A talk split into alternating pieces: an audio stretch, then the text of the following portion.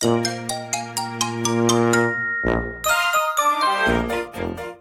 やとすみおの Survival Life in Canada 皆さんこんにちは。さやとすみおのサバイバルライフ in カナダです。バンクーバーに住むすみおと。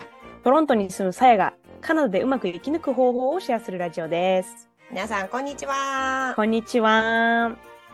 ちょっとさやさん鼻声ですね。はい風邪ひきました。1風邪ひいち月のゃいました初旬にコロナになって下旬に 風邪になりました。ありゃ。最悪。本当ですね。まあでも乾燥してますしね。そう。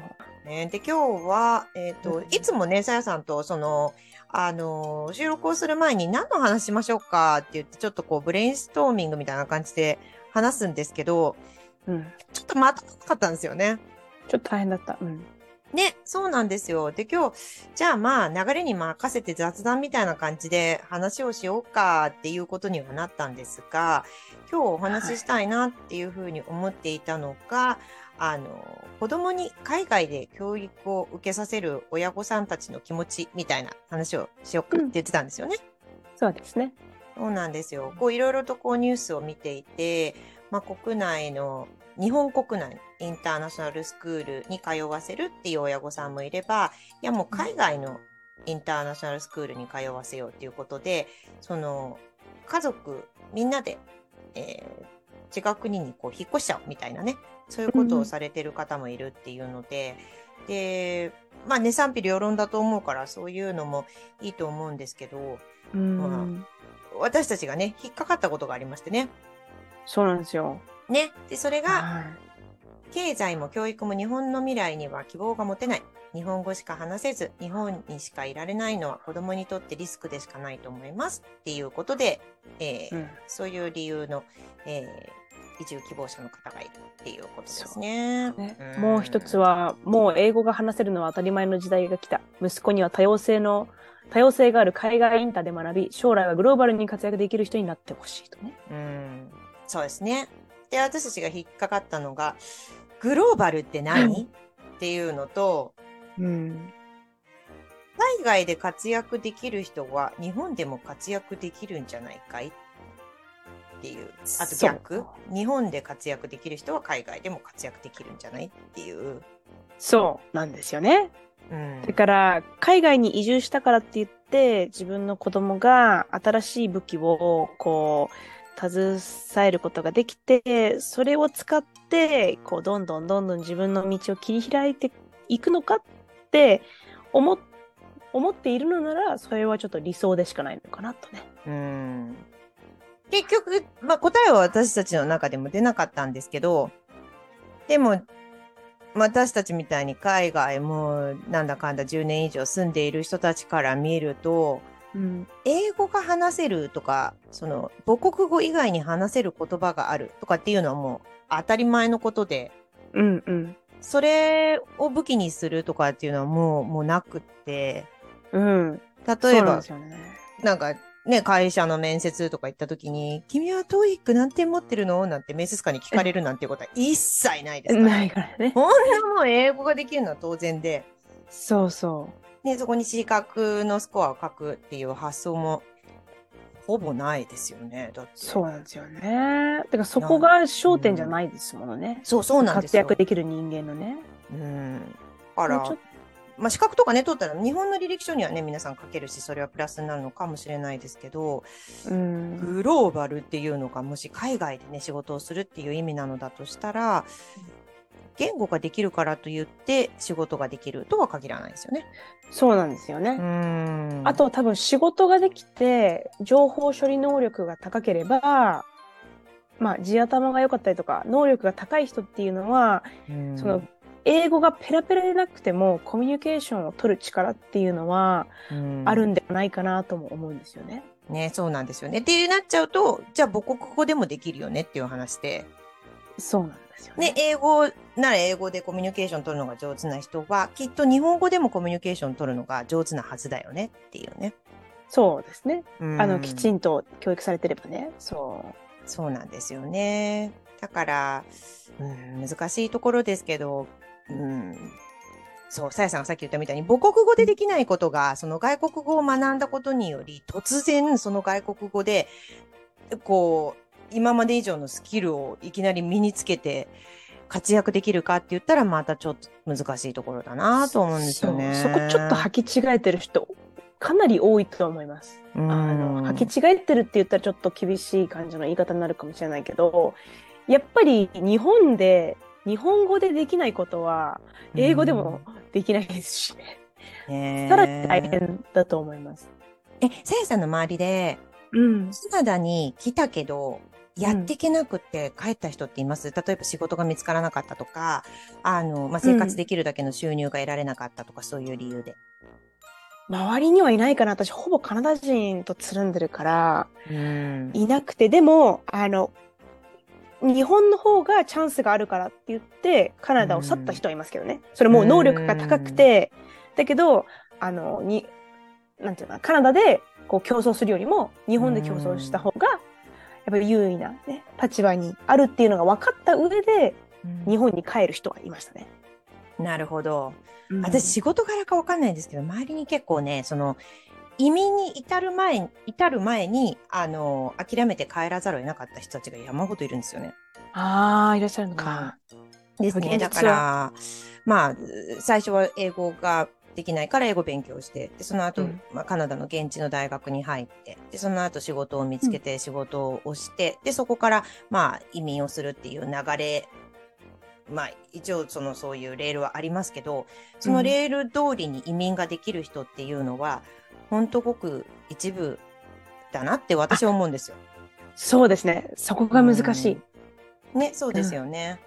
そうう、んそこが難しい。あとはね、家族、家族のサポートがあったりとか、あと現地の、そのコネとか、知り合いとか、サポートしてくれる人がいないと、やっぱより難しいうんですよね。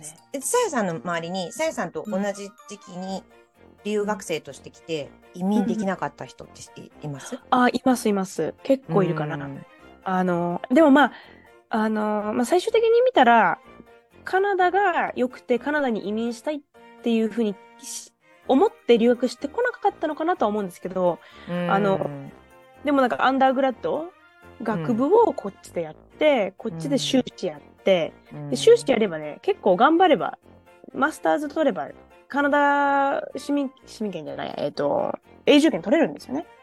頑張れば。仕事見つかれば。うん。仕事見つかればです。そうそうそう。自分の研究してるもののね、うん内容とかにもよりますけど。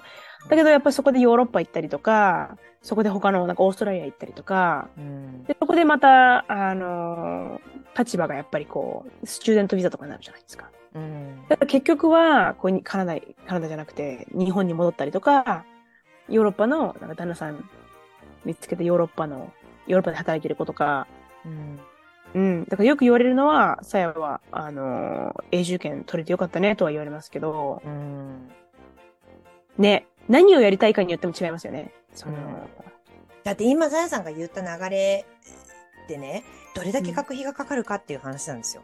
うーん、そうなんですよね。で、それを、その、それだけの経済力があるかっていうところもあるから、うんその、海外で勉強して、海外で、あの、働いて移民してってすごくこう、響きがいいのかもしれないし、憧れかもしれないですけど、そこに至るまでの努力とお金、財力とエネルギーと、うん。人のサポートと、自分の信念とか、いろんなのがこう、ラッキーにこう、噛み合わさって、やっとできるって感じですかね。ですよね。だからまあうんなんか、成功例も見てるけど、残念だった方とかも私たちは見ているから、だから日本を飛び出し、て、うん、なんか海外に家族でみんなで移住しようとかっていうお話聞いても、簡単にはこう、いいですよとは言えませんよね。そう、なんかね、そうですよね。なんか、応援したいけど、いろいろ大変なこともあるだろうなっていう思いですよね。そうなんですよ。だから日本にいる、ね、海外に行こうと思ってる方って多分日本の中でも結構裕福で、結構、あの、いいオプチュニティにね、恵まれてる方だとは思うんですけど、うん。それをなくしてまでも、その、行く価値があるのかって聞かれたら、うん。わかんないですよね。だってね。日本ってもうすでにいい国だから、その将来の希望が見えないとかみんな言いますけど、なんだろうな。うん。んなんかそのすごいでかいことをしようと思うと、日本ではできないのかなと思うんですよね。そのなんかこう、アメリカの、本場のアメリカで、その俳優になりたいとかわかんないけど、なんかうんスタートアップで成功したいみたいな、そういうう、んなんていうかな、アメリカでしかできないような夢があるような人はわかんないですけどね。渡辺直美さんとか、ああいう方はアメリカとかでこう活躍できるビッグスターになり、もう日本でめちゃくちゃあ、そうそうそっから言ってるじゃないですか。そうかそうか、うん。だからやっぱそこだと思うんですよね。ハリウッドでね、活躍されてる日本の俳優さんとかだって日本でも知名度が高い方の方が多いから、うんだからなんか、うん、別に日本を舞台にしてその後っていう考え方でもいいと思うし、う。うんんそれの方が多分、成功例は、成功する確率高いですよね、絶対ね、ね。ですよね。うんだってなんかしね、あ私たち海外に住んでるから、その海外に来るなとかは全然思わないし、私たちはカナダでハッピーだから、カナダいいところですよっていう話はね、いつもしてるけど、でも本当、さやさんの言った通り、目的とか何をしたいか次第だから、うん。そこがはっきりしてないとね。ね、海海外だから、なんか日本よりきっと教育制度がしっかりしてるだろうとか、学べるだろうとか、あの、それだけで言っちゃうと、いろいろ大変なことが起こるよって感じですよね。かなり覚悟しないと。うん。うん。でも、ここで決めたらもう引き下がらないぐらいの思いで、うん。頑張らないと大変だと思いますね。ねですようね。んでも日本は帰る場所があるから、逆になんかちょっと大変かも。なんかん？ここに来てる移民の人って、ええ難民の方とかって、自分の国にもう戻るっていうオプションがないから、ここでやっていくあ、そうでないんですよ。すね。うん、そうですね。まあだからこそ必死なんですけどね、みんな。うん、そう。うんだからその中に揉まれてしまうと、日本人っていうのは逆に競争に弱いのかなとも思ってしまいますね。うん、そうですね。うんで、失うものが少ないじゃないですか。うん、だってもう国がないとか、もう国が。内戦でぐちゃぐちゃになってるとか、一度出たらもう入れないとか、そうそうそうう。そいう子たちが周りにいっぱいいますからね、私たちはね。うん帰ったら殺されるとかね。ねうん。だからもう、逆に学歴社会っていうか、逆に能力主義っていう感じなのかなとは思いますけどね、カナダうは。ん、そうですね。海外でやっていくっていうのは、そういう本当サバイバルの部分が大きいですからね。ねうん生半可な気持ちじゃ成功することは難しいってことでしょうね。うん現実的に見て。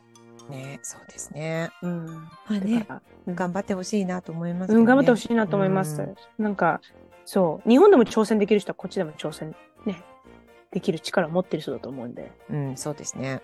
うなんか、ね、まとまんなかったけど、そんな感じですよね。ねんんんそういう感じの意見。ねというわけで、今回も最後までお付き合いいただきありがとうございます。さやとすみおのサバイバルライフ in カナダ。